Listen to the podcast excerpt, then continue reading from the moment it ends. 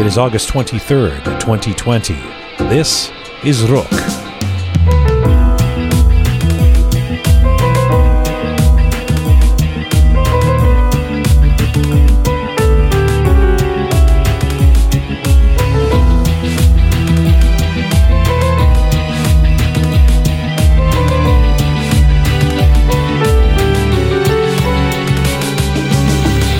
He the kid from Shiraz who ascended to the heights of the most American of institutions. Firuz Naderi is well known for his rise to the top levels of NASA and his brilliant work in bringing humanity closer to Mars. But on top of a new Mars mission just launched, Dr. Naderi is also increasingly speaking out about the world, politics, and policy in the United States and in Iran, and feeling the sting of those who disagree with him as a consequence. Today, a very special interview with Firuz Naderi about space, belonging, and backlash. This is Conversations from, to, and about the Iranian diaspora. I'm Jian Ghomeshi.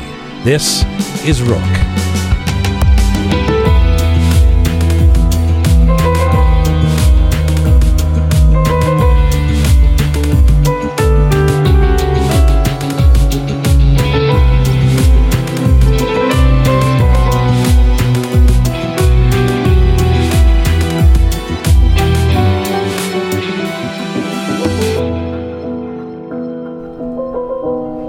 Hi there. Welcome to episode number 35.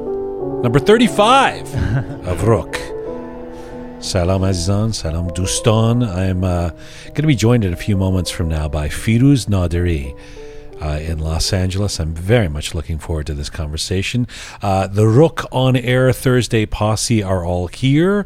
Groovy Shaya, the Minister of Creativity. Hello, Khubi. Hello, yes, thank you. How are you? I'm, I'm well. Captain Reza, the studio director of our program. How goes the, the ship? Hello, sir. How are you? I'm, I'm, I'm well. I asked you a question.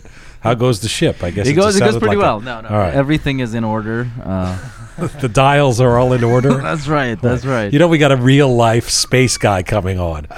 I know. yeah, That's scary. So your dials are That's right. Maybe. juvenile in comparison. And that's the voice of the fabulous Keon, the lieutenant of letters. I was waiting for my title.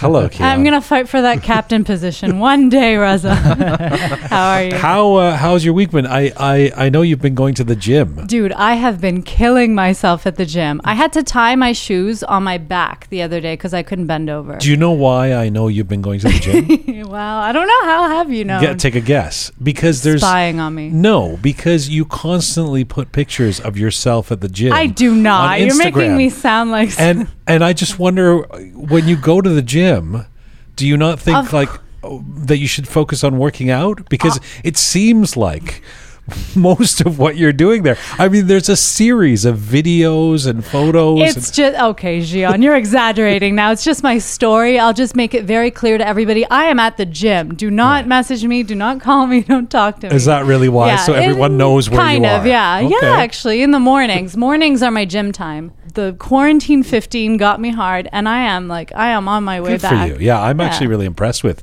how mu I'm still scared to go. We go to the Why? same gym, and I haven't gone yet. It's actually better now because it's everybody gets an hour limit, and there's I a know, capacity. you're still you touching things. You're aren't you? I don't know. I don't They know they how I clean feel. they clean it pretty Yeah? thoroughly. I want to support the gym, but I, I don't. I still don't feel comfortable. Is that yet. your excuse, Jian? My oh, you know, it's That's why- Exactly. hey, listen, a very special mention to our honorary Rook team member this week, Mo Rahimian. Mo Rahimian and his company Inshufin, who are experts in financial planning, life, health, and securing wealth in insurance.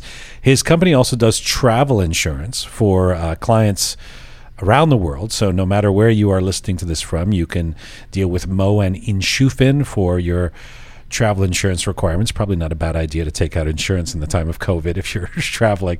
He calls himself uh, a Canadian Iranian. Says, I love and respect Canada. It's my country, but I'm also a proud Iranian.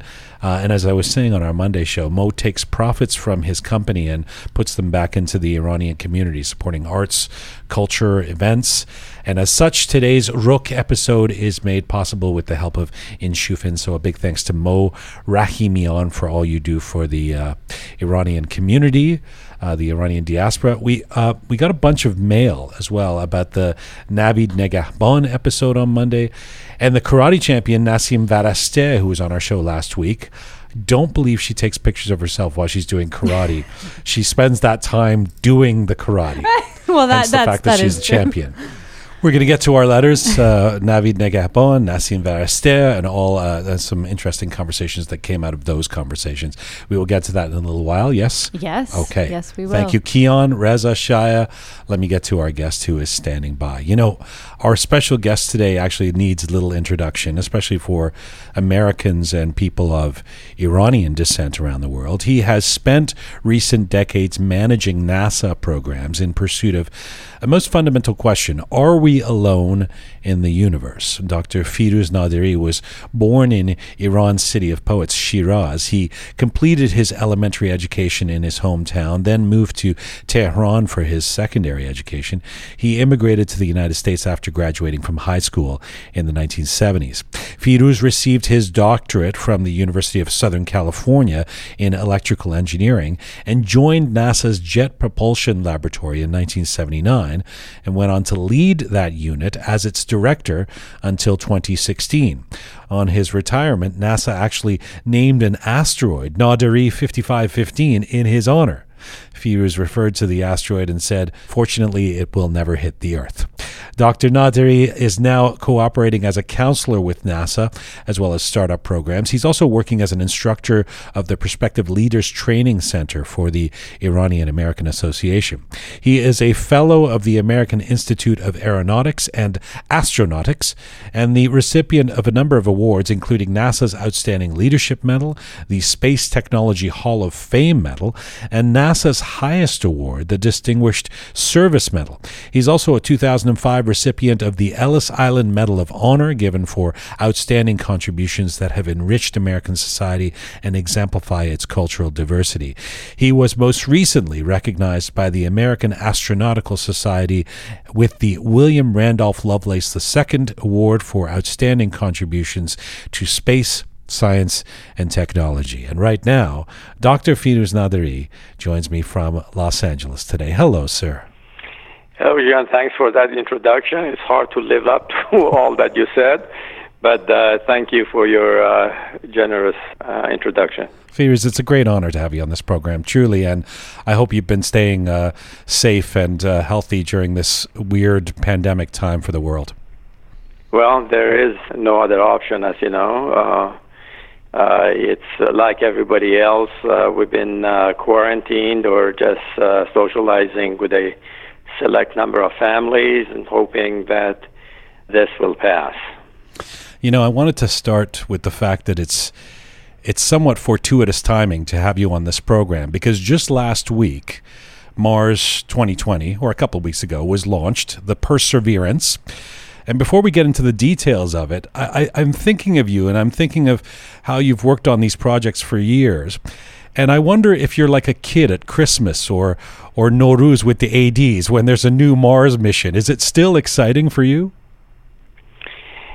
Yes, John. I mean, you can't help it. Yeah, you know, I've spent uh, most of my career in space science uh, and been involved in the uh, NASA Mars mission in the past two decades. Um, so yes, I still get a thrill uh, every time uh, every time we launch, and uh, I've been uh, personally one way or the other been involved in uh, NASA Mars missions uh, since 2000 when I helped replan it, and so I have some personal stakes.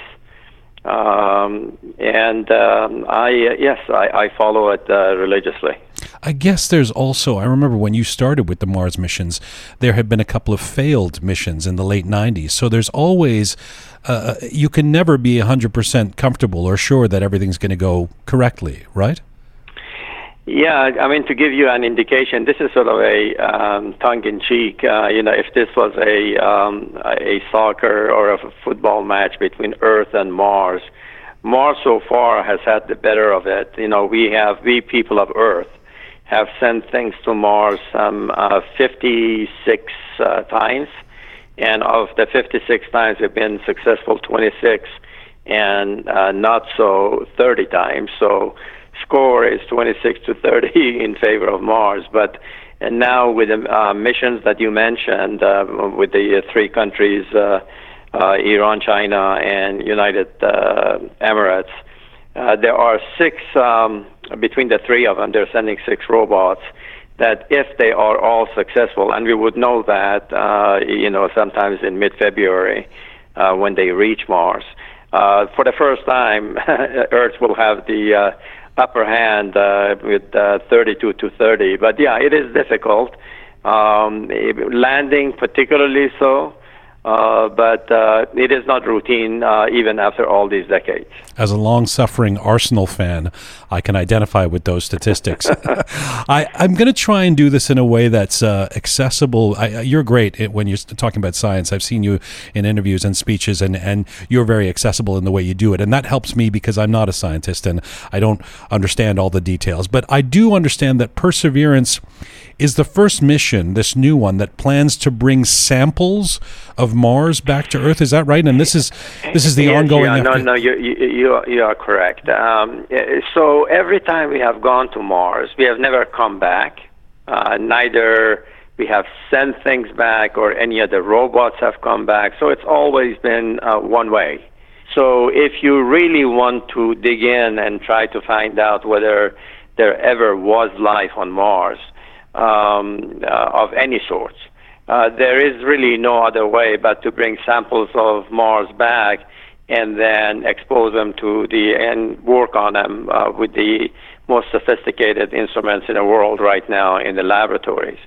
So for this reason, uh, bringing samples back has been always a holy grail of Mars exploration, but uh, the technology wasn't quite right. Uh, in fact, uh, at one time it was uh, scheduled for 2008, but when I became the uh, program manager for Mars, I uh, advocated for canceling it because I didn't think it would be successful. But now we're there. So, um, as you mentioned, uh, this is first of three consecutive missions. So the first mission, which is what we sent, is going to hopefully land safely on Mars, and it is going to land in a ancient lake bed, right. uh, um, a crater called Jezero. And also, there is an ancient river that, uh, in, in, billions of years ago, uh, emptied into this lake. And as you may know, when rivers empty uh, into a lake, they at the mouth they sort of fan out in something called river delta, and uh, things that they've been carrying uh, it sort of gets uh, deposited at that delta. So uh, we are trying to reach that delta, land there, and we are taking about 40 test tubes with us. Um, and what we will do, we'll core into that delta, we'll take samples out, and fill these test tubes, 40 of them, from uh, a, uh, a varied uh, locations and then um, and uh, with the instrumentations that we have on board, we make sure that we uh, take the best possible samples.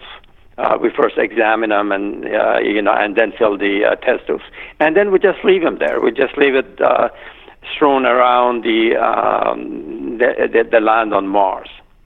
So the second of the third mission, which we will send in about four or five years, for the first time, it will send a actual rocket, which will lift off the surface of Mars for the first time ever, and we land that on Mars. And since we cannot exactly put it where Perseverance left the test tubes, there is a little rover that goes and will fetch uh, these 40 samples and bring it back to the rocket.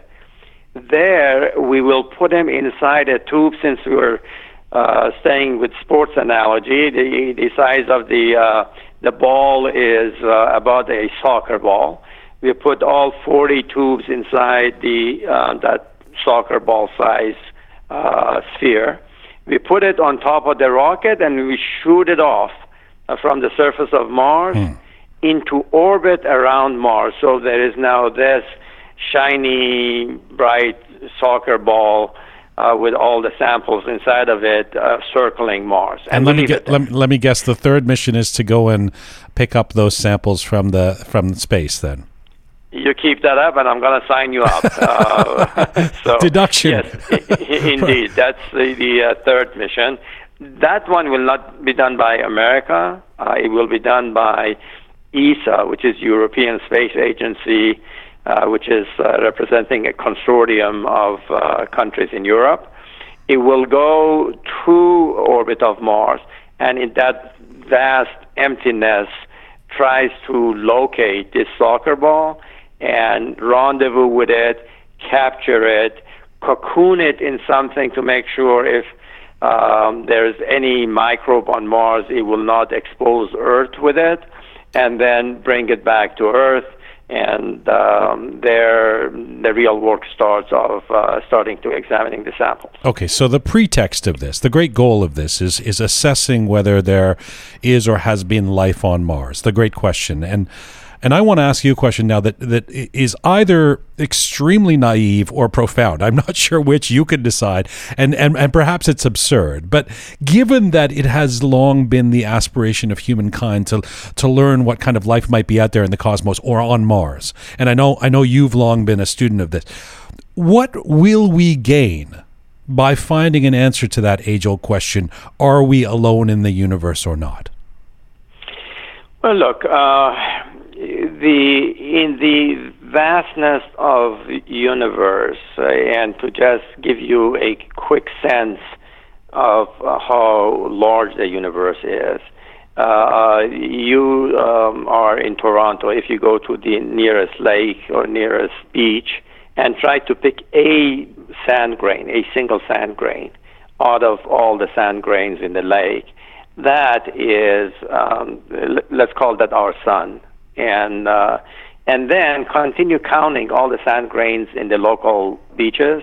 And then when you're done, uh, everything in South, South America, North America, Europe, in fact, count all the sand grains on the beaches on Earth. Okay. And the number of stars, stars being other entities like our sun, is more than all the sand grains in the world.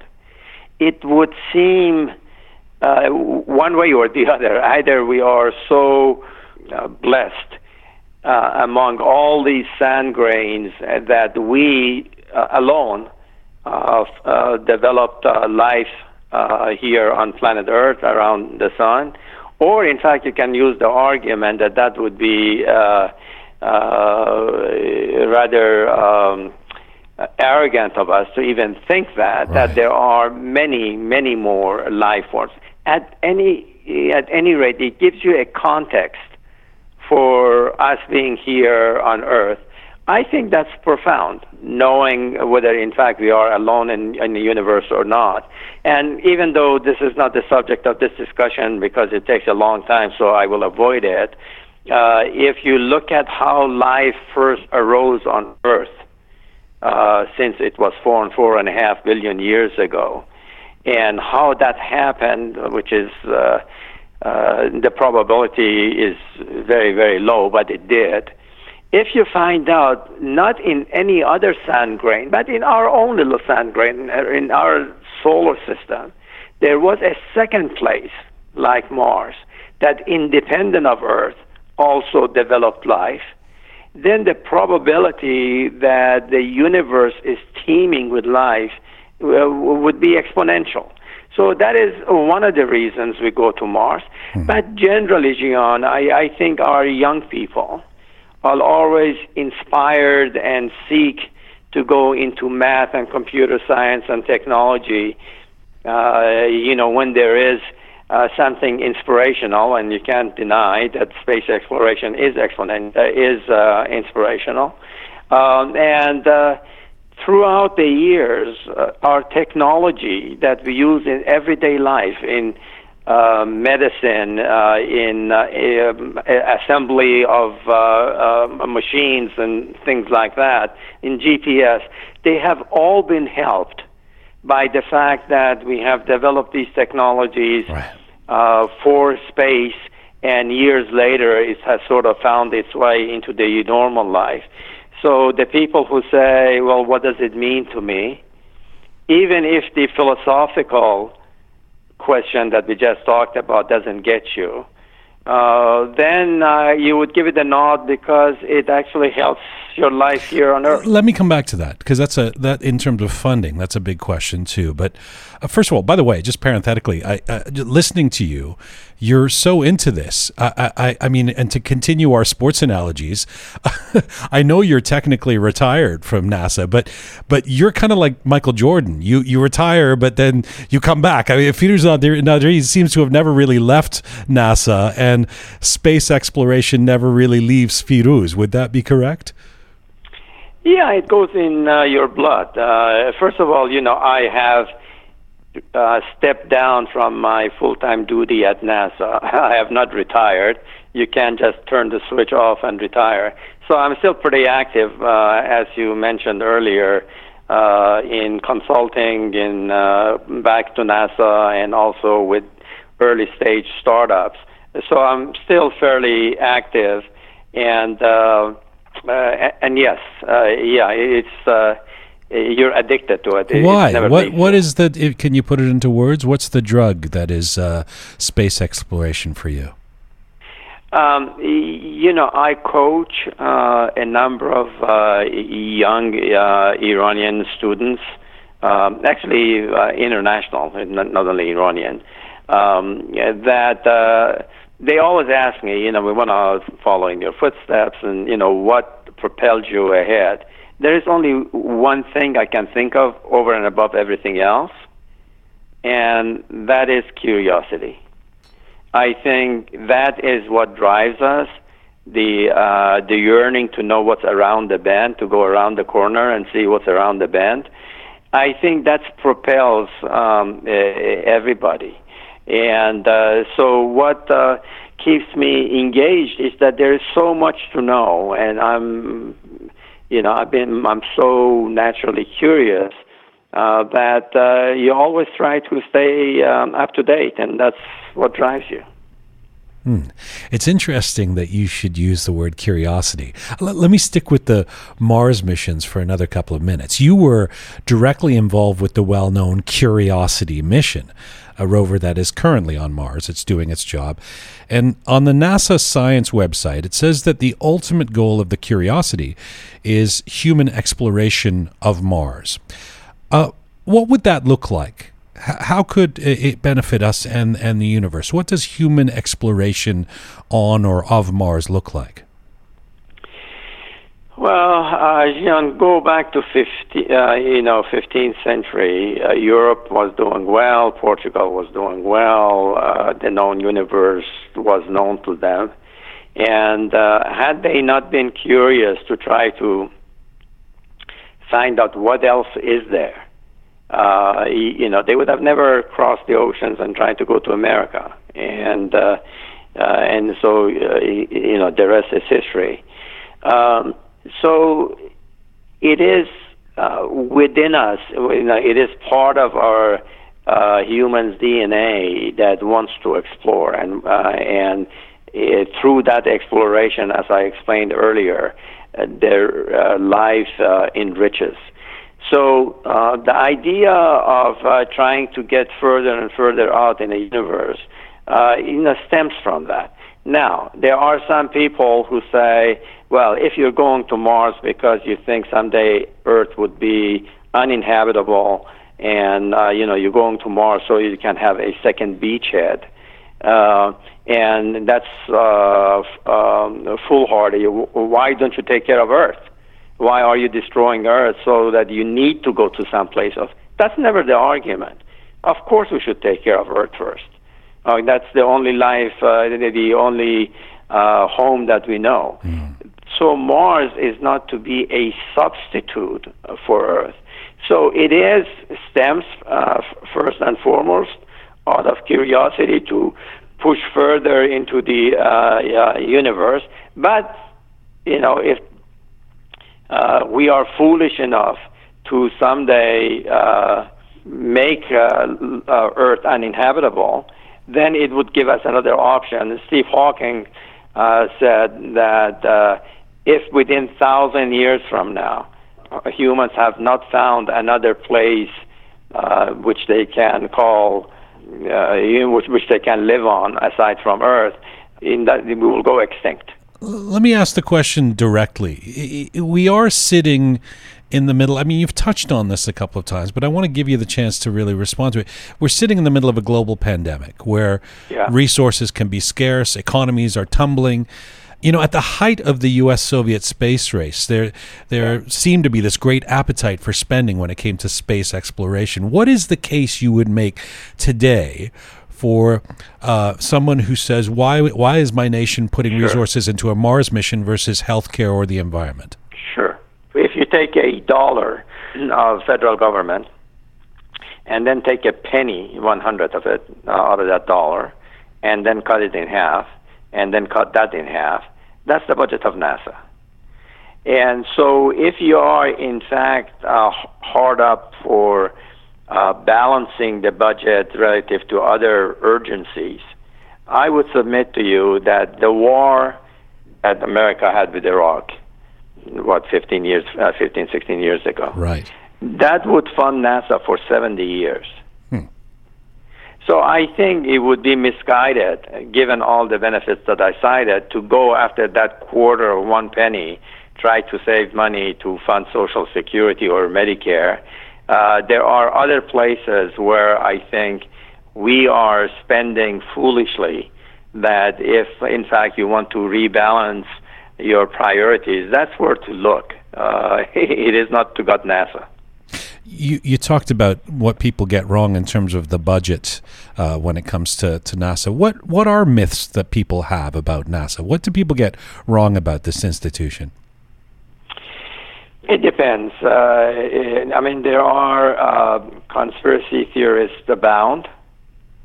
Uh, you know, there are people who think that we know a lot. We've been in contact with aliens, and and uh, uh, we are hiding that from the public. and- Wait, and that's so not forth. true. yeah, well, let me clarify and, and say no, that and Okay. is uh, not true. And the uh, second thing is that uh, you know we uh, faked the uh, moon landing. You know, we that was all done in Hollywood studios, and we faked it. And no matter how many times you explain it to them, they still come back to it. So uh, there are conspiracy theories which I think do not want to learn, and uh, I have stopped uh, uh, wasting my breath uh, talking to them.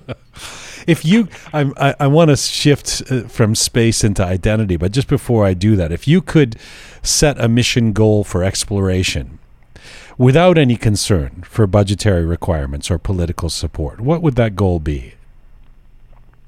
Aside from uh, human travel, which uh, I think uh, to Mars, uh, which uh, uh, you know, I mean, Elon Musk's uh, bravado notwithstanding. I mean, at one time he said, you know, we're going to go there in 2018, but that was two years ago. Uh, then it's 2024. I don't think that's going to happen. I think sometimes between 2030, few years after that, um, that's a possibility. In fact, just before I left NASA, with the help of two colleagues, uh, we laid out a plan uh, to, in fact, enable uh, you know such a mission. And knowing, you know, just what you talked about about NASA budget, knowing that we can never go back to early uh, 60s with the Cold War and uh, you know, bu- budget was uh, no issue. We uh, said, what if NASA budget never grows beyond what it is right now, just grows with inflation? How long will it take, and how would we uh, sequence things to go to Mars? And it turned out to be uh, mid 2030s. Now, uh, on uh, is a bit more ambitious, which I think is good. I think NASA is getting too conservative. I think it needs somebody uh, from the private sector to sort of push NASA. So I think SpaceX is really not in competition with NASA, but I think is a nice complement. Uh, they may bring it uh, forward a little bit, but it is not in the next few years. Will will will go uh, eventually. So human to Mars is one, and the second one of my favorite is that we believe that if there is currently uh, any kind of biology elsewhere in our solar system, the probability is the highest for a moon of Jupiter. You know, Jupiter, uh, unlike us that have only one moon, Jupiter has like 67, 68 moons. And one of them, Europa, so has a vast ocean which is cocooned inside uh, a shell of 20 or so kilometer ice. We believe that all the conditions for emergence of life uh, is there for Europa, and be able to find that out, I, I think, would be another great thing, and probably was the last mission that I worked on before I left NASA you were a kid from Shiraz who had a great facility for math and science, as the story goes. You came to America as a, as a young man in the late 70s. Uh, much of your story has been told elsewhere, and there is a great deal of, of pride in our diaspora that an Iranian has ascended to the celestial heights that you have. Let me ask a, a question this way Is there anything about being from the East, growing up there, being Iranian, that you think helped your perspective on life? and space as you were coming up in NASA? Yeah, no, not exactly the way you asked it. Um, uh, first of all, to clarify, and I uh, do not say with any uh, false sense of uh, uh, being humble. There are so many, particularly among the young generation of Iranian Americans that uh, that come here, or Iranian students that come here, that I see so much, so much smarter than I.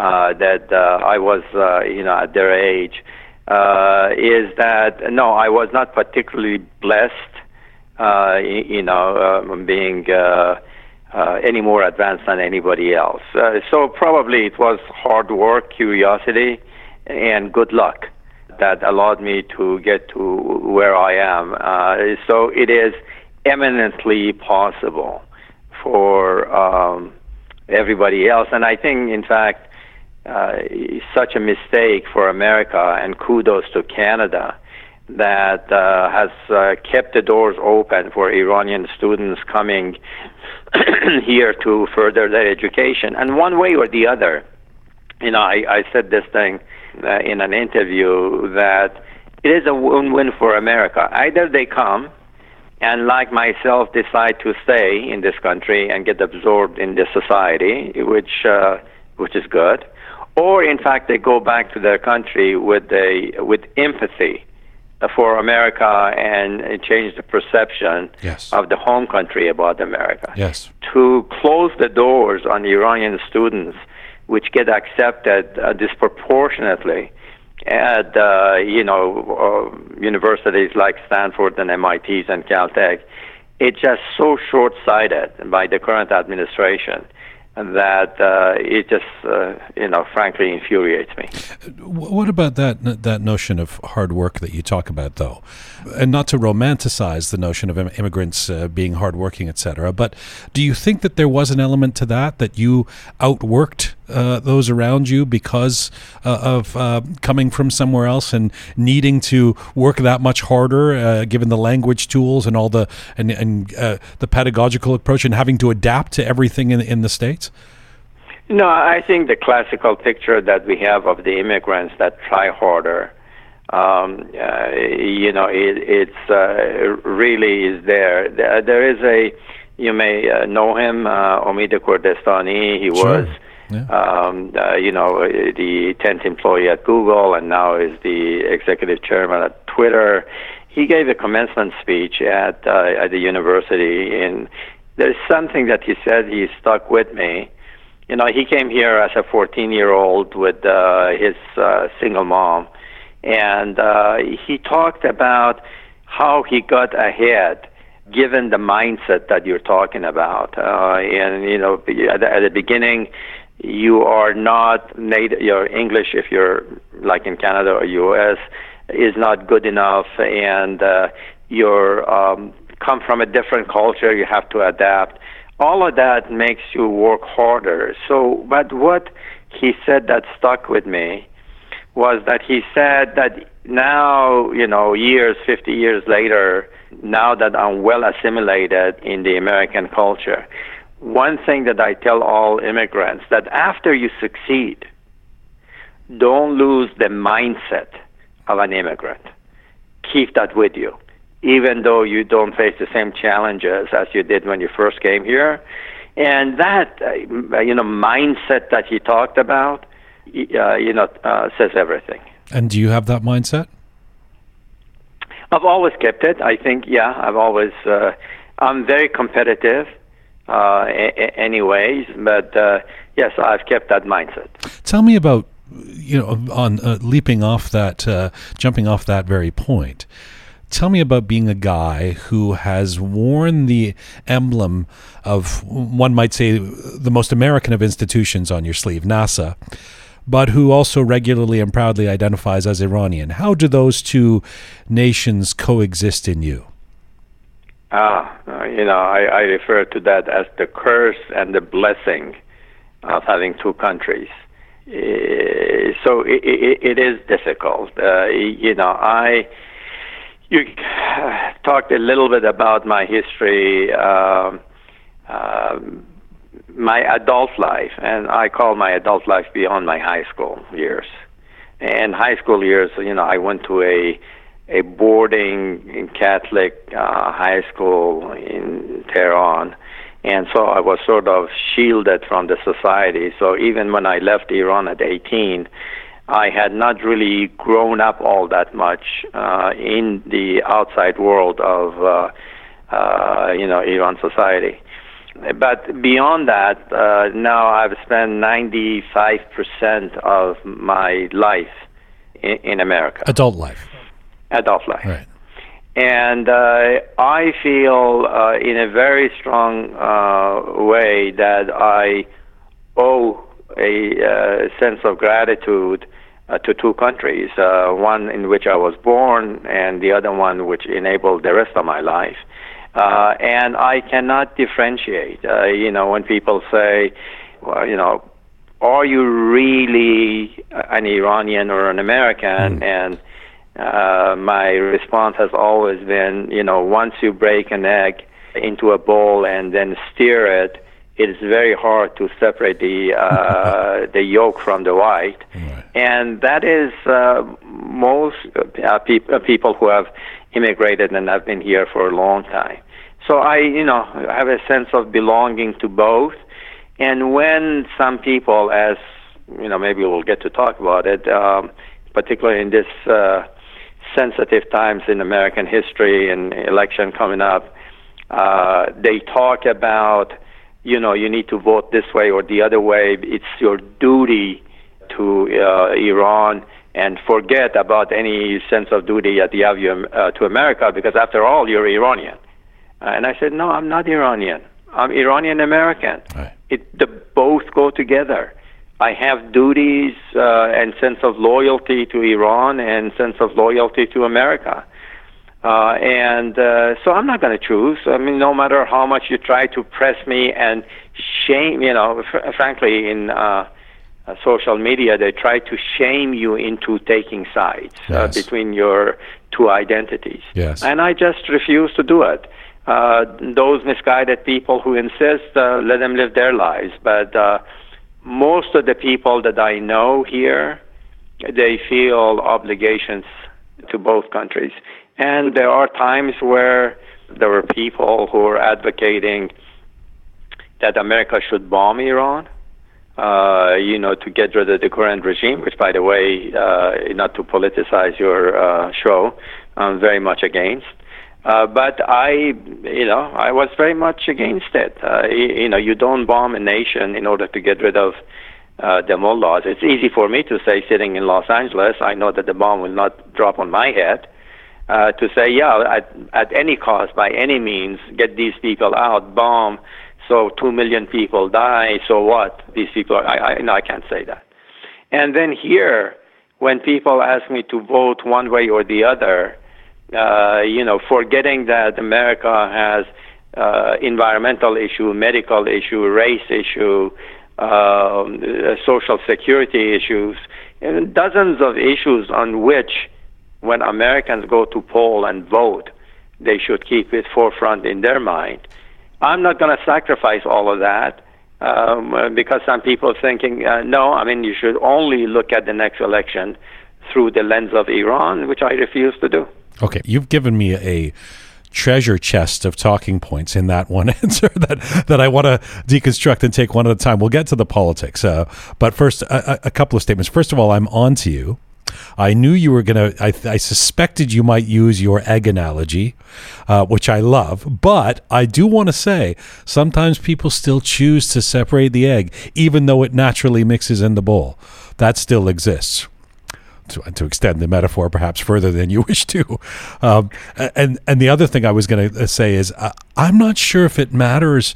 You know, you did the percentage on how long you've been here and how long you've been in Iran. To a certain extent, Firuz jan, I don't know if that actually even matters because I didn't spend my life first first half of my life in Iran, but I still feel that duality and that incredible uh, identity and that devotion to two nations. In my case, Canada and and the and Iran, even the UK, where I spent my early years and and I know cousins of mine or friends who've come very recently in the last two or three years or five years and feel that same devotion to to their new country as uh, as as you do, having been here for a few decades. So it's almost not about the amount of time spent, but this preternatural, this um, this this bigger than geography feeling that you we develop towards the uh, a duality of cultures. Does that make sense? Yeah, and you, you you notice that I did not say I did not weigh my allegiances based on the number of years. I said 95% adult life here right. and so forth. Right. So uh, no, I I think the loyalty and a sense of belonging that you have to, to the two countries are not uh, weighed by number of years that you have spent in either places. Uh, no, I was born there. They, when they're in my roots, my parents, my history, uh, uh, it's all rooted in Iran. Uh, whether I was there for 18 years or 1800 years, uh, that's that's there. So all I'm saying, it is unreasonable for people who have not experienced this duality to question your loyalty towards one versus the other. Right it, only the people who have lived this life and they are deeply connected to uh, two cultures, they know what I'm talking about. They know the uh, sense of belonging and loyalty that you have towards both, uh, which is, uh, you know, I, I don't uh, ascribe an index to it. I mean, 60% here, 40% there. It, it's not that. I just give you a factual data and how much of my life has been, uh, you know, in the two countries. You. But America is where I got educated. It's where I got the opportunity to work, as you said, in one of the most American of Americans institutions. So it gave me all of that. I owe it. I owe it to that culture. I love that culture. And I love my home country, and I don't see any contradictions in those. Even within the loyalty, as you know, there's there isn't always unity, and uh, I want to ask you about our global Iranian community. I know you've said you're uncomfortable, by the way, with any kind of hero worship, and again, you've demonstrated your modesty already in this interview. But but you are one of the most prominent names and voices in our diaspora, and you've talked about seeing how other communities help each other and their home base, if you will.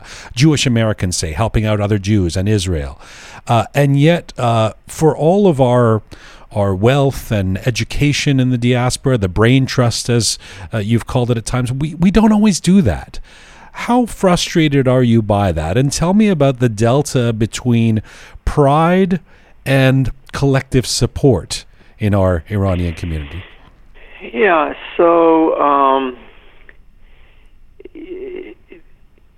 I, I think, in uh, unfortunately, uh, our country, uh, home country, Iran, has been facing so many on top of uh, what they're suffering under the current regime. There also, you know, there's been floods and there's been earthquakes, there's been pandemic, and uh, I have seen remarkable uh, coming of together of people trying to raise funds, uh, you know, for these causes. I've been involved in a number of them myself, and even in a more steady state, uh, I'm involved with organizations that try to educate young kids who are bright, but their parents want them to come and go on the street and sell trinkets to bring an additional income home, and therefore they take him out of school. And you go tell the parents, uh, uh, you know, how much this nine-year-old girl brings home. They say, oh, fifty dollars. They say, okay, if we give you the fifty dollars, would you let her go back to school? You know, and they say yes. And so I'm part of an organization that does that, and there's several, many different organizations and many people who are involved. But also the enmity that's uh, that stands in uh, between U.S. and Iran doesn't make it easy. I mean, the banks don't transfer money. Right. Uh, you know, it's not easy to send money and you know engage in commerce. So within the limitation, unfortunately, and hostility that exists between the two countries, uh, there are people, uh, you, you, know, who within the limitation try to uh, to help Iran. The unity that you talked about, which is lacking, uh, you know, it is uh, a vast majority. I, I will hesitate to put a percentage on it. A vast majority of Iranians who live outside of Iran um, I don't know. Some estimates say seven, eight million uh, people. Uh, in America, the estimate ranges between one to two million people.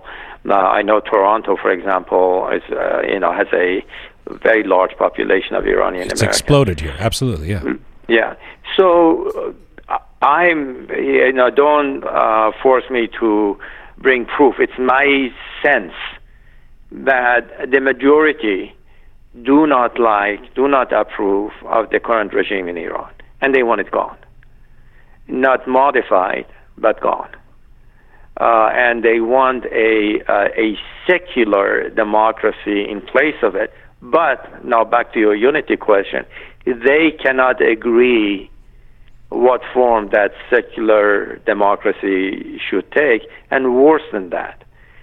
And I face it all the time it is not sufficient that you're against that regime. They want you to be against in, uh, that regime in a way that they are against that regime, to fall behind their line. So that is why 40 years has gone by and nothing has happened because people cannot unify. I mean, you know, we say that the mullahs are uh, ignorant, and, and, you know, I won't fight that notion certainly. Hmm. But somebody like Khomeini was clever enough, uh, differentiate between being smart and being clever, right, right. clever enough to uh, unify people who went who were against the prior um, monarchy and unite them for his purpose now, of course, uh, you know, he betrayed all of them later, but nonetheless was able to unify them. Uh, we lack leadership that's able to uh, unify. Right but why now. are we? Sorry to cut you off, but why are we so prone to? You've called it before, the my way or the highway attitude. Why are we so prone to that in the as a global community? I don't think it is unique to us. I mean, I look at the polarization in American society. Uh, you know, that is here as well. Uh, I don't know. But leaders can either try to unify or they can further divide people. And unfortunately, in the U.S. right now, we have leadership that tries to divide rather than unify. But going back to your uh, point about uh, Iranians. I think we need a charismatic leader that will try to overcome this tendency by the diaspora, certainly outside of Iran. Uh, I, I think people inside Iran, in some way, are more unified in a way that they want this regime gone by any means possible. But in America, in uh, outside Iran, we're more engaged uh, trying to pick our favorite government after these guys are gone and willing to fight over that, forgetting about the fact that these guys are, haven't exactly packed their suitcases Right. ready to go. Uh, so the first job is try to to uh, facilitate their departure. And uh, so I, I don't know. I think a, a, a charismatic leader could help uh, reason uh, with the different factions and try to unify them. But I just don't see it right now on the horizon.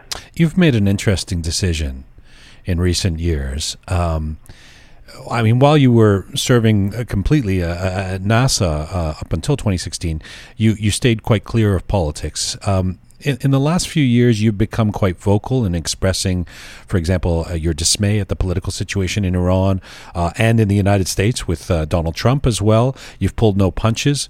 Um, I want to get to the kind of reaction you've received from that. But first, tell me about that decision because it feels like you would need to have known that this is uh, this is going to be a minefield to start opening up in terms of uh, being open about your political feelings. Tell me about making that decision. Yeah, Jian, the trigger point was a little bit earlier. Uh, you know, I was so engrossed uh, in my professional life, and the social media wasn't what it is today, that I sort of steered clear of politics uh, until 2009. 2009, when the Green Movement happened, and because of the social media, I saw how the young people uh, with nothing more than T-shirt and a rock to protect them were getting massacred. Uh, you know, it just uh, awakened something in me, and I started uh, getting a lot of messages because now social media shrunk the world, so I was in contact with young people in Iran. Uh, why don't you say anything? Why don't you take a position? And at that time, I heavily aligned myself with what uh, came to be known as the Green Movement without ever uh, mentioning uh, who were the Agaya uh, Karubi, Agaya, uh, who was the other guy? Musavi. Without ever mentioning, because my support was not for them. My support was for the fight of the Iranian people for democracy. So I aligned myself with the Green Movement. And that sort of started that 2009, so it's been sort of 11 years that got engaged in uh, political discourse. And then later, uh, you know, I did make what, what I look back right now, uh, in retrospect, uh, probably not the right thing to do, is that uh, in the last election, uh, I was so intent, basically uh, through urging of, of friends and family in Iran, that said if uh, Raisi becomes uh, president, our life would be even more miserable than it is today. That uh, you know he should not become president, and for me it was very obvious. If you don't vote, basically, uh, you guarantee that he would become because he was the uh, elected, selected candidate of the Rahbar, that he would become. So I urge people to vote. So I've gotten a lot of backlash on that one. Uh, You know, how could you be against the regime but still urging people to vote? Uh, because uh, as we can see, Rouhani has proved yet again that there is no differ- differentiation between these ahons; they're all the same. And uh, how can you have done that? Uh, and so once again, uh, I was, uh, you know, in favor of uh, people's lives not getting even worse than what it is today. But apparently, it has made no difference, and that has sort of solidified my current position that this whole regime, in its entirety, this whole apparatus, in all factions, whether Islah Talab, whether it is uh, what, whatever they, they call the Usul Gara or whatever else, that the entire thing needs to be dismantled and replaced by a secular democracy. But uh, if you have time to talk about it, there is another thing, unfortunately, uh, aside from our disunity, another thing which prevents us from finally waking up from this nightmare. And that is something which has been in our Iranian DNA for now, uh, you know, a couple of centuries, uh, not unique to current time. And that is that we believe unless somebody else wants it, some other force outside of Iran, be it, uh, and in different times it has changed, be it China, be it Russia, be it England, British, or yeah. being America, unless they wish it, nothing will change in Iran. So we're always are looking for a savior, which never comes. And uh, so we really, if we are to wake up from this nightmare, we really need two things to happen. One is the unity that you talked about before, uh, all uh, pulling in the same direction. And the second thing is stop looking for this.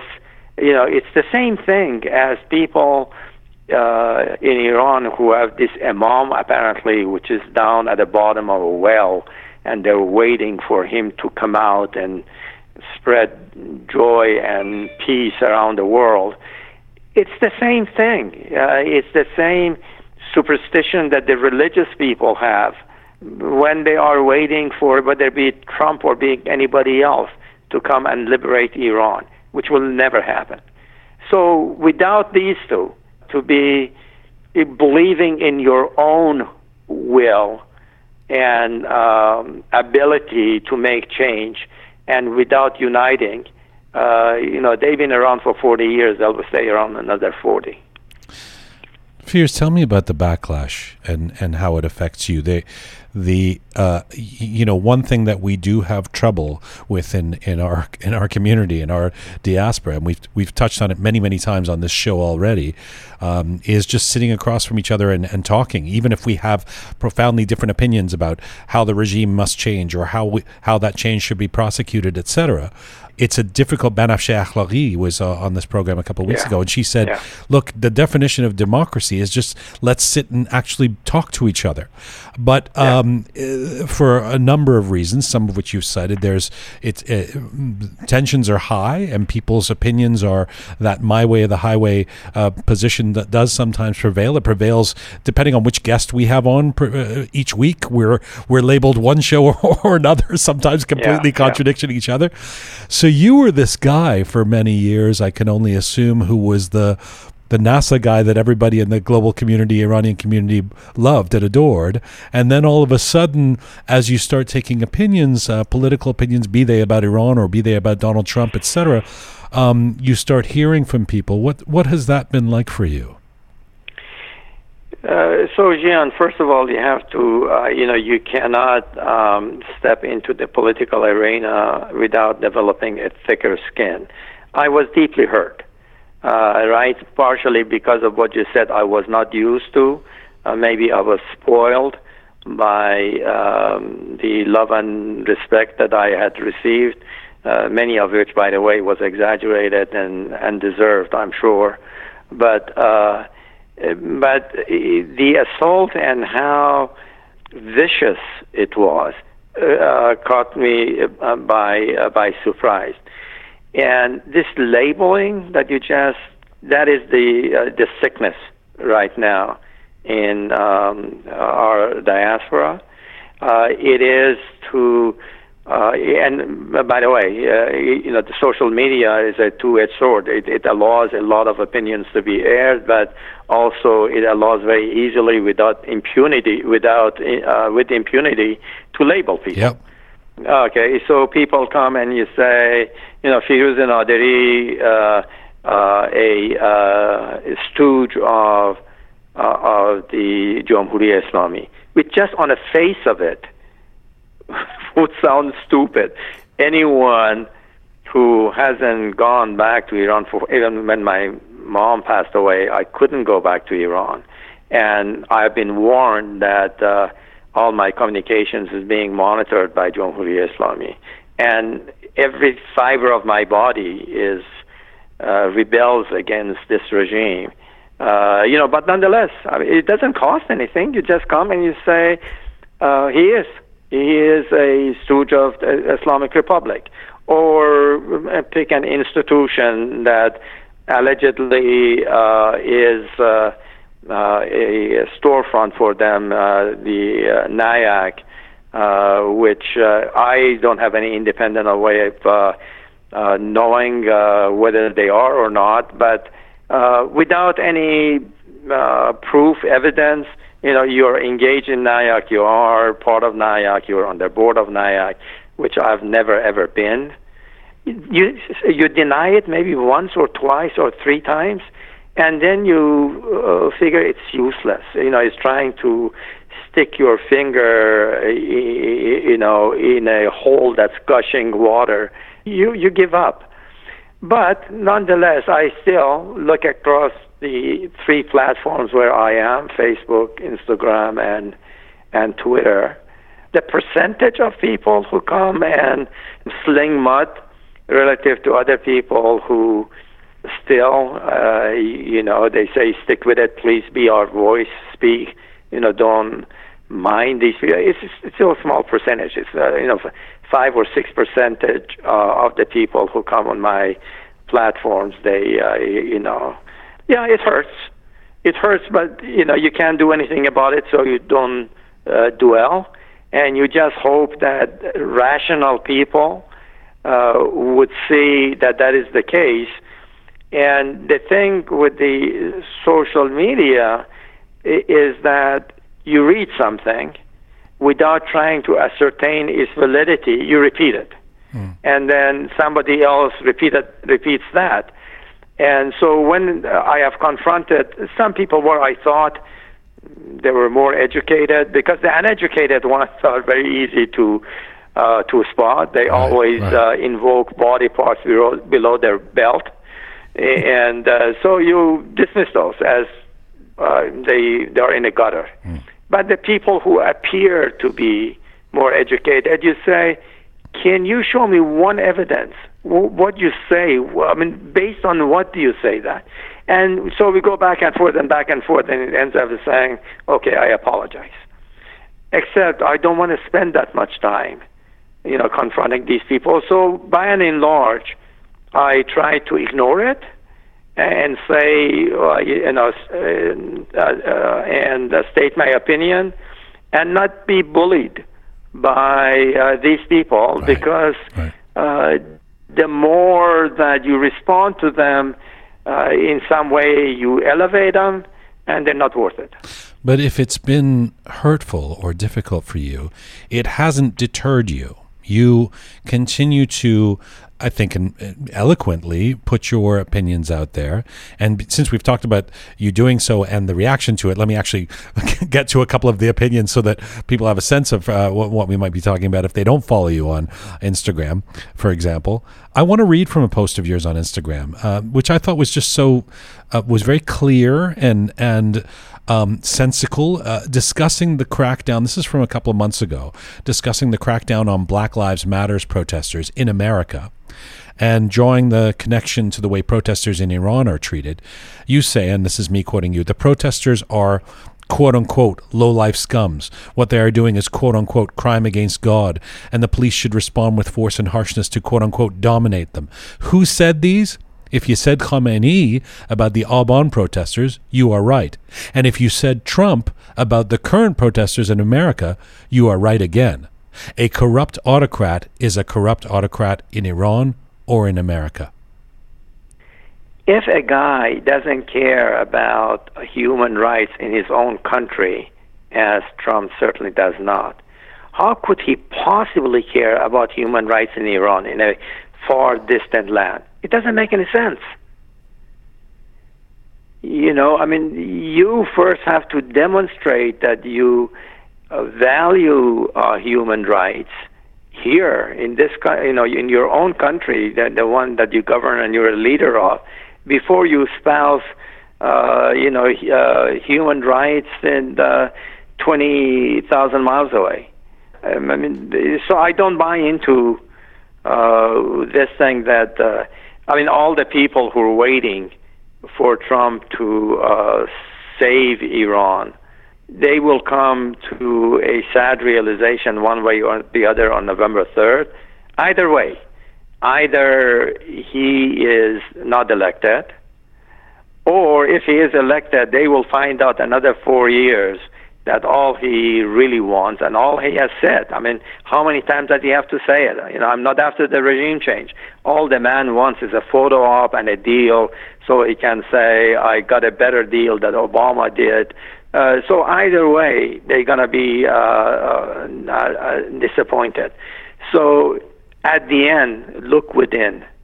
Look to yourself, look to your neighbor, look to fellow opposition leaders, unite with them and stop looking at uh, these saviors uh, from foreign lands that will never come. I've asked you about Iran. Let me ask you quickly about America. I know you have no affection for Trump. We just heard that. But as a scientist in particular, are you concerned about a second Trump administration after November 3rd? Uh, yes. Uh, look, uh, I mean, the one which is very obvious is, of course, is his total disregard and his uh, administration's total disregard uh, for global warming. It's hard to point to another topic where the community of global scientists uh, there's a unanimity about the consequence of what we, did, we are doing to Earth, right? Yet he is unfazed. Okay, and then look at his disastrous handling of the pandemic, uh, which basically at every turn he opposes the uh, the finding of the scientists and the opinion of scientists. Yeah. So someone so anti-science, uh, you know, naturally I wouldn't like to see be uh, also get another four-year shot at being the presidency uh, and doing the harm that he does to the environment and to the healthcare. You've been so generous with your time. Let me finish off with a couple of questions that are are zoom out questions about what you see uh, and what you have felt that can come in the future. This this program at its heart is about uh, we say conversations from to and about the Iranian diaspora is about people of Iranian descent. Of course, it's for for more than just people of Iranian descent, but for those of us who are of Iranian descent, it matters what is happening in Iran. Um, we can't let go of that, and as you've said in this interview, it's been a particularly disastrous year, dating back to the the killing of protesters in the streets last year, to the to the flight seven 752 to COVID. Uh, it has just been horrendous. Firuz, in many interviews, you have expressed your optimism and hope in the younger generations in Iran today. where does that hope stem from? I mean, are you in touch with young people in Iran? What, why do you feel so optimistic? Even though it is really uh, increasingly harder and harder uh, to be, but you know what I have said, and I think it's it's hardly can be argued that when we talk about the wealth of Iran, the assets of Iran, you know, often people talk about uh, the oil and gas energies, and you know, we are number three, four, whatever it is that we are in the world, and other things, Ali, Pese, Khaviar, what have you. These are not, you know, the real assets of Iran. The assets of Iran, uh, it's the, the young people and that's the future. That's the tr- that's the treasure, and uh, ultimately, I think if, if something is going to happen, it's going to be because of them. Uh, I think older people are by nature conservative and stay home, and it is young people who are optimistic and idealistic and go and in fact um, sacrifice uh, the most valuable thing that they have, which is their life. So I'm optimistic because of Iran's youth. It is educated. It is in touch. Uh, you know, because of uh, the uh, social media, and at the end, uh, if um, I hope that Iran will come out of this thing, um, my hope is you know is the young people. Uh, it's not the uh, wealthy person who sitting in Beverly Hills or sitting in Toronto or what have you, or, or uh, Vancouver with uh, ill-gotten wealth, and uh, and they're not going to do anything. Uh, they took the loot and they run away. Uh, so it is the young people. Uh, that's uh, if I have optimism, it's because of that. A final question. You've uh, you've talked about how your experience in space exploration tells you that a unifying principle uh, we can live by is that planet Earth is home to all of us. In other words, whatever else divides us, if we stand above and look back, we all inhabit the Earth as one. It's it's incredibly simple and yet such a profound perspective that we seem to have so much trouble with on this planet. What could we all learn from seeing things from the perspective of outer space? You know, normally I end my lectures with a um, with a, one final slide, uh, which is a side-to-side image of the map of the Middle East with all the borders and all the uh, you know havoc that's going on there, and the other one is the view of the astronauts when they look back at Earth and they see this beautiful, unified blue marble without any of those artificial lines that we have drawn on a map of the Earth. And we have found uh, languages and religions and cultures uh, uh, and race, uh, you know, to s- separate us from each other. Yet, when you look at it from the space, uh, Earth is home to all of these differences, and that's the only home that we have. So I think it, is, uh, you know, you were earlier asking about the benefit of space exploration. It is this realization of unity, uh, which I think is another byproduct of the space exploration, and that's the way we ought to view of Earth, uh, view the Earth, and view uh, uh, our place in it, and not by artificially drawn lines or geographical maps. Firuz Naderi, it's been uh, an uh, an unquestionable uh, pleasure and an honor to, to get to do this with you. Uh, the, I'm only sad that we couldn't do it in person in these uh, Corona days, but hopefully before too long we can do that as well. Thank you so much for doing this today. Thank you, Jian. You're a very good interview, and it was easy to talk to you. I hope to see you soon. Merci. Khodafis. Bye bye. Bye bye. Award winning scientist and NASA director Dr. Firuz Naderi. He joined us from Los Angeles, California today. In the event that this fantastic should turn to erosion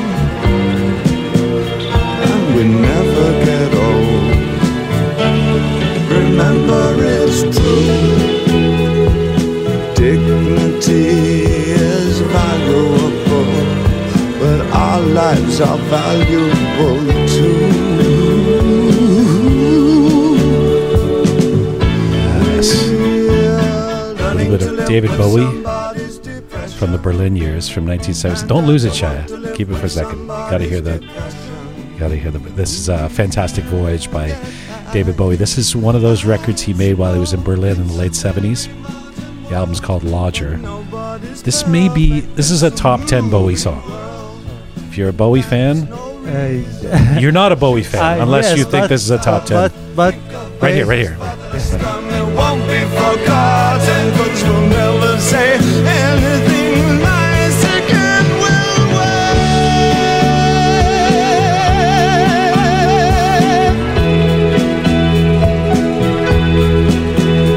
And the wrong words make you listen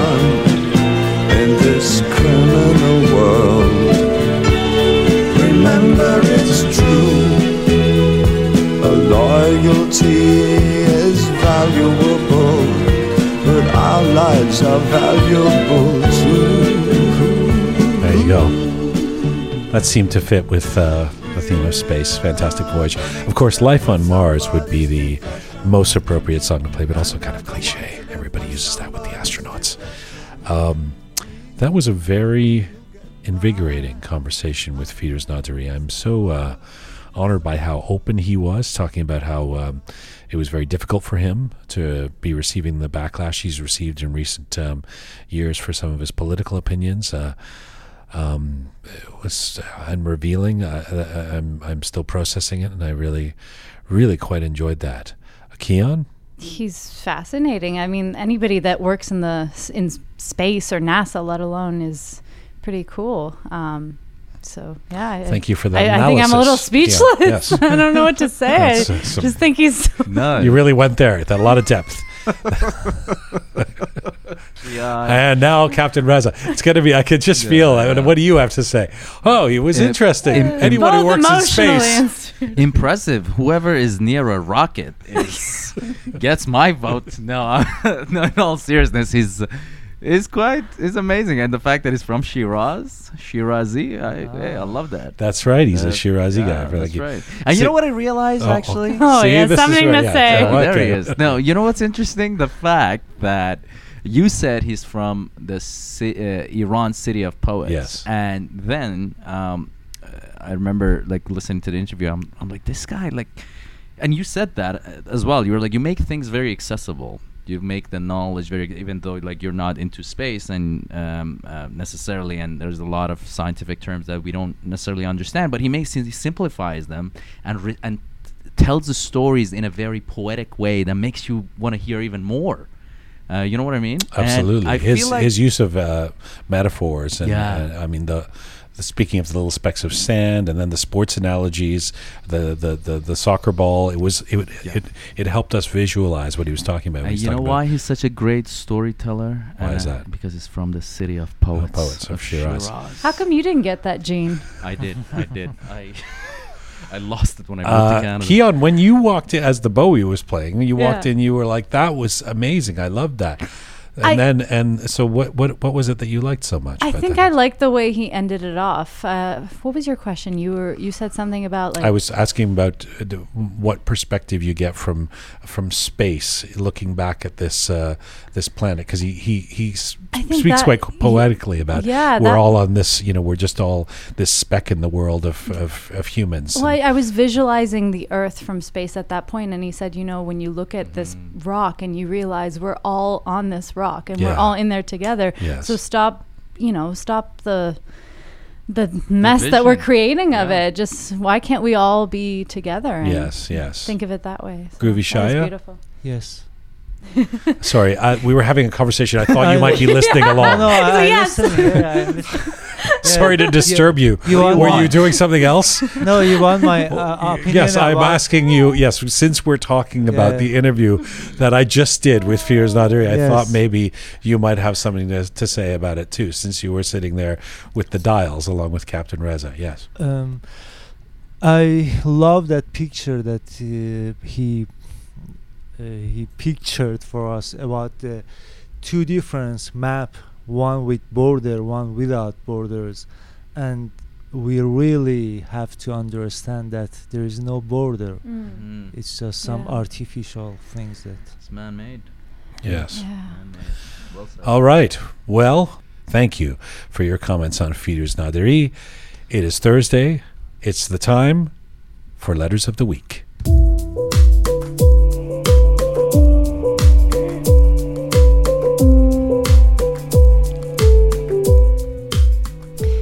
Okay, so this week on episode 34, we had a feature interview with Iranian American actor Navid Negahban. He talked about his journey from living in a car when he first came to America to becoming one of the busiest actors in Hollywood today. He also talked about representation, roles, and the responsibility when it comes to portraying Middle Eastern characters on screen. He talked in depth on that actually. Um, so a few people wrote in uh, to that interview. We have Instagram username Mark of Excellence wrote Navid's comments changed and confirmed my sentiments on the Shah of Iran. And Jian, by walking a fine line, you are part of the connective tissue, the Chehel Tike. Thank you. Nice. Nice. Thank you, Mark of Excellence. And I, I have to say, um, I, I never realized that he played the Shah of Iran in a short Yes. movie. I think I, I need to actually find that and Yeah, watch it. he's quite impressive in it. I mean, what? Uh, you, yeah, it's worth worth seeing. that's a heavy role to play. As he said, yeah, Wow. it's a there's a lot of responsibility to get it right. Doing the research on that, I And can't what imagine. people think is right is is uh, the, the Yeah. source of a lot of debate. But uh, he's an interesting guy to take on all those different roles. Yeah, I, I think I was pretty envious when he was talking about all the research he had to do and get in touch with his close friends and private interviews. That, that that's so Yeah, cool to yeah. research. Yeah. I wish I wish it was public. All that. What did you think, Reza? Of Navid Negahban, I Yeah. thought he's a great guy and a very uh, prolific actor. Yeah. Yeah. So we have a Azadeh Shahrukhi. She wrote to us on YouTube. She said, "I love, love, love all the interviews. Thanks, Jian and Rook Media." Thank, Thank you, Azadeh. I love, love, love you for saying that. That's nice. We also have Ria Print on YouTube. She wrote, "I love your music in the beginning." Thank you. That's nice. So we have a Nazila Rafizadeh on Facebook wrote, First, I should say hi to you, Jian, and all the round table members. Such a great choice in conversation. Navid Negahban has worked like an ambassador to truly introduce Iran and Iranian culture around the world. Unfortunately, I agree with him about our diffused community, so I have to say everything goes back to us because of us. Also, I don't know who was the mastermind behind the Rook program. It's a great idea having conversations with successful Iranian people, not in Farsi, but, but in English. So, all of you are great ambassadors too. You are our voice. I love you. Keep going, and I believe you will be successful as you are now. Very It's a nice. beautiful note. Very nice. As well, we have Agnes Liu on Facebook wrote, What's the name of the piano melody at the beginning of each session? it's so beautiful and tranquil, as if saying, Hey folks, welcome on board. Very nice. Fasten your seatbelt and off we go. Jian's little song that Shaya didn't like is what the name of it is. Take that, Shaya. Take that, Shaya. All right. As well, so last week on episode 33, we had an interview with the karate champion and head coach of the Canadian national karate team, Nassim Varasteh. A lot of people wrote in uh, about that interview. We have a Ali Khalili on YouTube wrote, "Such an incredible interview. To me, it was amazing to see that despite all the sufferings she and her father went through after the rev- revolution in Iran, her heart still beats for Iran, and she was open and passionate about coaching the national team in Iran. I strongly believe that the Iranian diaspora is a treasure of human capital for the country. One day soon, we will finally come into effect to make our country great again. Um, and then we have Alpine Ibex, username I- Alpine Ibex, wrote, Voice comments is a good idea. Also, I really appreciate the music recommendations. Nice. Sure, that's some really good music in there. Um, we have Sobhan Nasiri wrote, Hi Jian, can you please add auto-generated subtitles to your videos? It's so easy and would help many people. Actually, we're we're talking about doing that, right, Captain Reza? But we, um, but by the way, if you are listening to this on YouTube or experiencing this on YouTube, you can just press the closed caption button, and it will give you subtitles. But I, but we're going to work on that so we have them for Instagram and other platforms. Hmm, that is a useful thing to do. Um, we have Robert Rahbar says, Thank you, Jian. This is a very unique platform, and I am sure with your gift and media presence, this will become a big show. Voice of Diaspora. It's a vibrant feeling of urgency to be heard. Nice, thank you, Robert. That's very lovely. And Shaya is laughing. You know why? Why? Because it's Rahbar. And this oh one I know. Oh My God. Did, you- did you get Robert right? yes. Robert Robert Rahbar. You guys are killing me with these. Rahbar, Robert Rahbar. خب. Then we have a Sultan BC, username Sultan BC, wrote, Thank you again for a great show. Jian, you are the master of this trade. This lady reminded me of my old buddy in Iran getting beat up by a karate girl. I kept laughing at him because he deserved it too. Lots of respect to Nassim. Just remember, taking that job in Iran has some risks and would put you in danger. They aren't good at keeping their uh, end of the bargain. Dual citizens like us have ended up in jail for politics upper hand before. Love you guys. So that this is a response to the the at the end of the interview. Nassim said that uh, she's been getting some offers to coach in Iran, and she's something she's considering. That's what people are reacting to here. Yeah, yeah. She's the, currently the head coach of the Canadian team. So, and then we have Instagram username Marzie. She wrote, I'm so addicted to the podcast that I can't focus on my own research work. Laughing emoji. Yay. Why isn't that the letter of the day? That's I love it. well, funny you should that. mention the letter of the oh, week. Oh, it's the letter of the week. So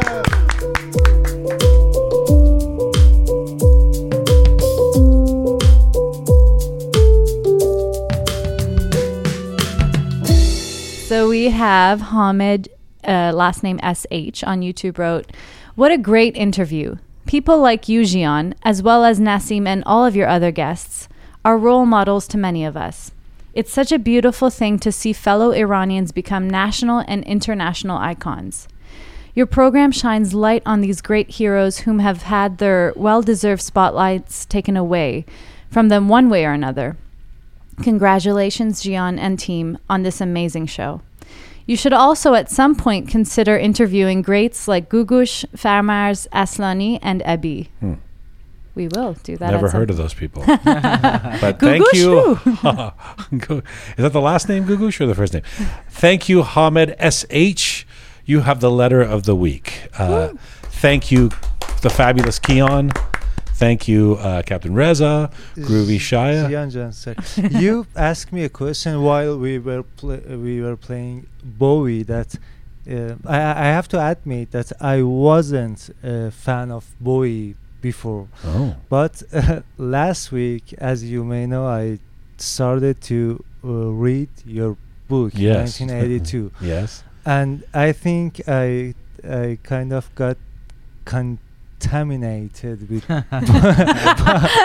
with Bowie and You're a Bowie fan now? Yes, Wow. yes. Contaminated. The book is it. doing its work. and, and by the way, your book is really, Ah, uh, thank I'm really you. into. it, Yeah, Thank you very really much. great. Thank you very much. I'm glad that that that uh, it's brought you to David Bowie. Yeah. Hopefully, Talking Heads as well. You'll get to that. Where all, are you? all, all, all the musicians that you mentioned, I, I, I you didn't- looked them up. Yes, yes. That's yes, great. uh, yeah, that's that's a kind of encyclopedia for um, uh, these decades music. That's very kind. Um, thank you guys. Thank you to Mo Rahimian and Insufin. Check out Insufin for financial planning needs and travel insurance. Thank you again to Mo and Insufin for all you do for the Iranian community and for uh, helping us out at Rook. Thanks to the amazing Rook team Ponta, Reza, Shaya, Susan, Sarah, Mehrdad, Mohammed, Kian, and Roham, who's been helping us out. Uh, I want to go out on some music by a band called Bomrani. They are, I think they, they live in Tehran, right? Yes. They're still in Iran. Yes. Uh, and uh, they just put out a new album last week, but I want to play a song from their 2017 record called Leaving and Passing By. This is actually the title track from that record. Leaving and Passing By, Bomrani. Thank you so much for listening. Mizun Bashin. معنی دل بستن معنی پیوستن معنی دل کندن گسستن معنی خاطره آنچه بر کسی گذشته و در حافظش مانده. معنی حافظه آرزه ضبط و نگهداری مطالب و وقایع. معنی آرزه. اتفاق پیش آمد عشق معنی فاصله. مسافت بین دو چیز یا دو کس تو خیلی دوری. خیلی دوری. تو خیلی دوری. خیلی دور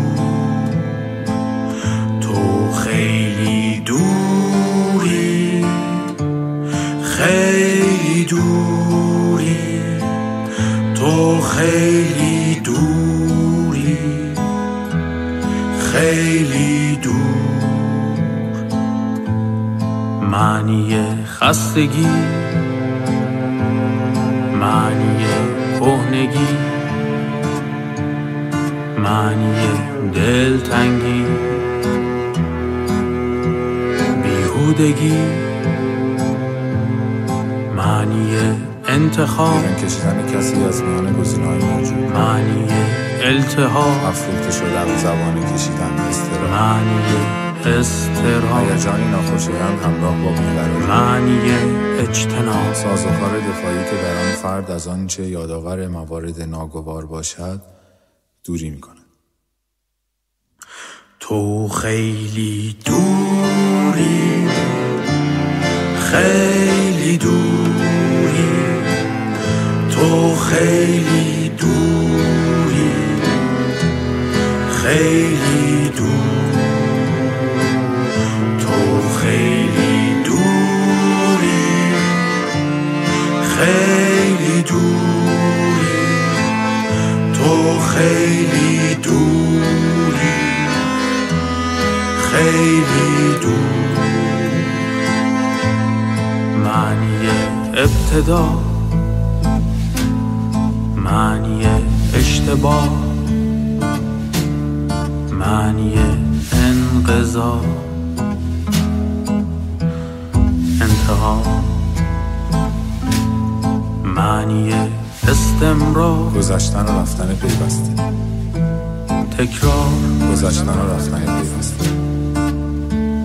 تکرار. گذشتن و رفتن پیوسته. تکرار. گذشتن و رفتن پیوسته. Radio.